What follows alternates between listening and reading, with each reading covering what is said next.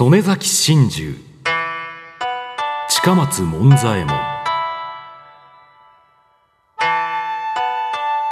時は元禄16年。大阪曽根崎の森で男女の心中がありました。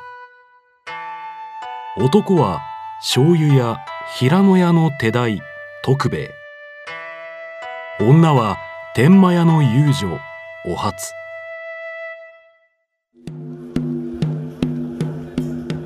さてお話は心中の少し前。生玉神社のにぎやかな境内から始まります。お初が茶屋で休んでいますとあれそこを行くのは徳兵衛様？これ徳様。徳様。おい長蔵俺は後から帰るから集金をしてから先に帰りな旦那に俺もすぐ帰ると伝えてくれ。道頓堀で道草を食うなよ。また後でな。これお初じゃないか。なぜこんなところに？今日は田舎のお客様と33番の観音様を巡っていたのですがこの茶屋で夜まで飲もうと勝手気ままなおっしゃりよう。それはそうととんだご無沙汰ではございませんか。私徳さん恋しさに病気になってしまう。嘘だと言うならほらこの胸の使えを見てくださいな。ああお前がそういうのももっともだ。だが伝えたところでお前を苦しませるだけ。ここ最近の苦労ときたら盆と正月お祓いすす払いがいっぺんに来てもこうはなるまい。お前も知っての通り俺にとって旦那は主人でもあり叔父と甥の間柄でもある。それだけによくしてもらってきたし俺もその恩に報いようと身を粉にして働いてきた。旦那はそんな俺を見込んでおかみさんの姪と俺を夫婦にさせ店を持たせようという縁談を持ちかけてきた。だがお前という女がいながらどうして受けられよう。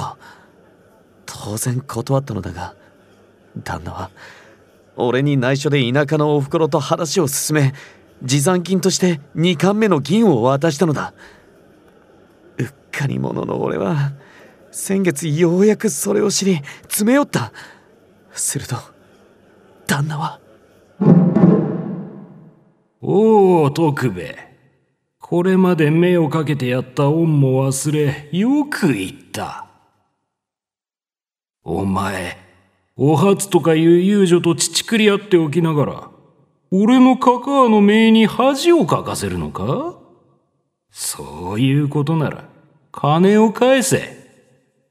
4月の7日までに返しとっとと出て行け。その後二度と大阪の地を踏めると思うなよ。そうして俺はすぐ田舎に帰り強欲な老婆を説得して金を取り返した。金さえ返せばすっかり型がつく。しかし俺はもう大阪にはいられない。たとえ骨を砕かれ肉は貝殻のくずとなりしじみ川の底に沈んでも構わない。お前と離れることに比べれば。なんとまあそのようなご苦労を。それもみんな私のためかと思うと嬉しゅうございます。7日といえばもう明日すぐお金を返し旦那様の真心にすがりましょう。そうしたいのは山々だが実は今手元にないのだ。ついこの間油屋の九平次が一日だけと必死に頼むものだから貸してしまった。奴とは兄弟同然の間からまさか心配はないと思うがおおや噂をすれば向こうから来るのは九平次。人を引き連れてやけに上機嫌じゃねえか。おいクエイジ いやー、どうぞ、今後もごひいきに。あ？ああ、そこにいるのは、こらクエイジ俺からの頼りも返さずのんきなものだな。まあいい。さ例の金耳を揃えて返してくれ。誰かと思えば徳兵衛か。突然、何のことだ？こちらにいらっしゃるのは、お役人の方々だ。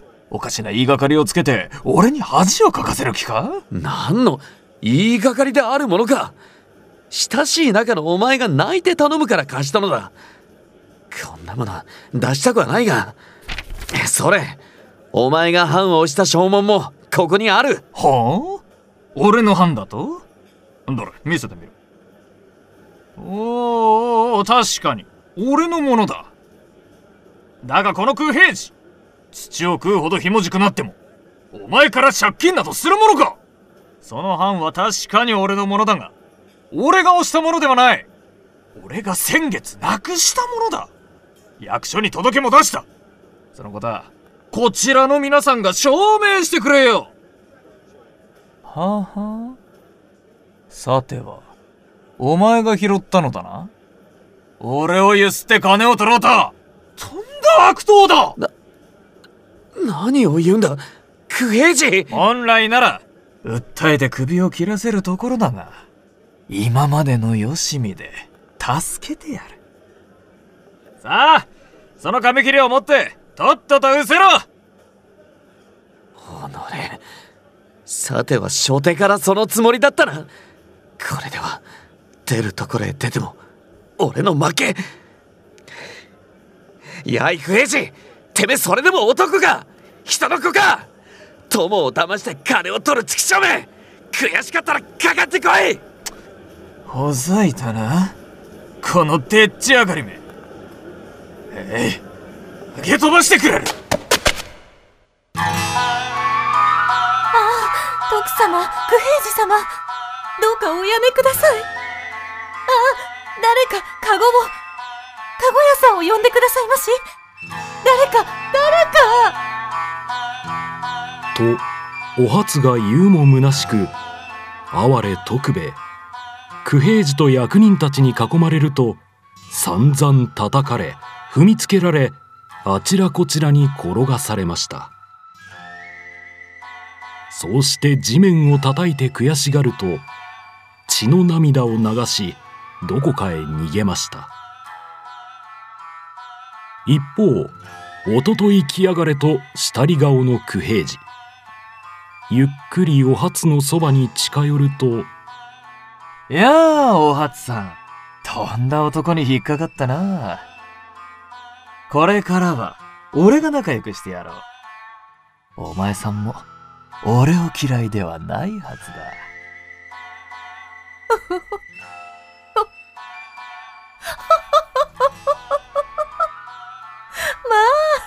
勝手なことを。徳様のことは私が一番よく知っています。どこまでもあの方についていきます。兄弟同然の男に騙され旦那様に合わせる顔がなくなったとあればきっと生きてはいられぬはず。ねえ九平次さん。私と仲良くなさるということはあなたも道連れですよ。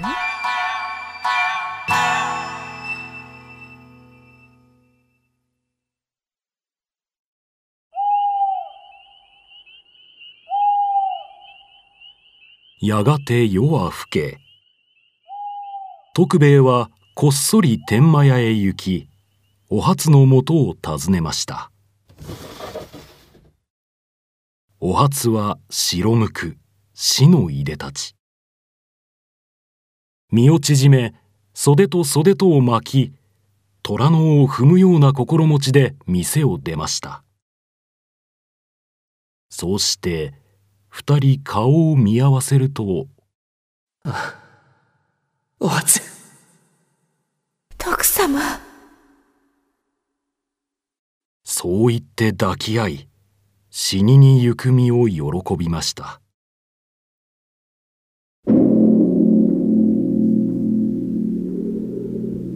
この世の名残世も名残。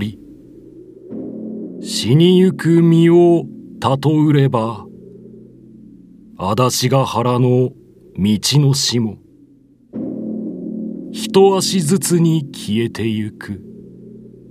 夢の夢こそ哀れなれ。あれ数うれば暁の七つの時がむつなりて残る一つが根性の鐘の響きの聞き納め。弱滅イラクと響くなり。南無阿弥陀仏。南無阿弥陀仏。南無阿弥陀仏。南無阿弥陀仏。南無阿弥陀仏やがて誰が告げるということもなく曽根崎の森の下風が徳兵衛お初心中の噂を世の中に広めました。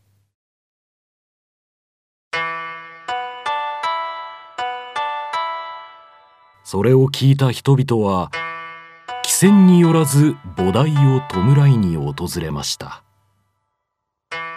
その功徳により二人は未来成仏疑いない恋の手本となったのです。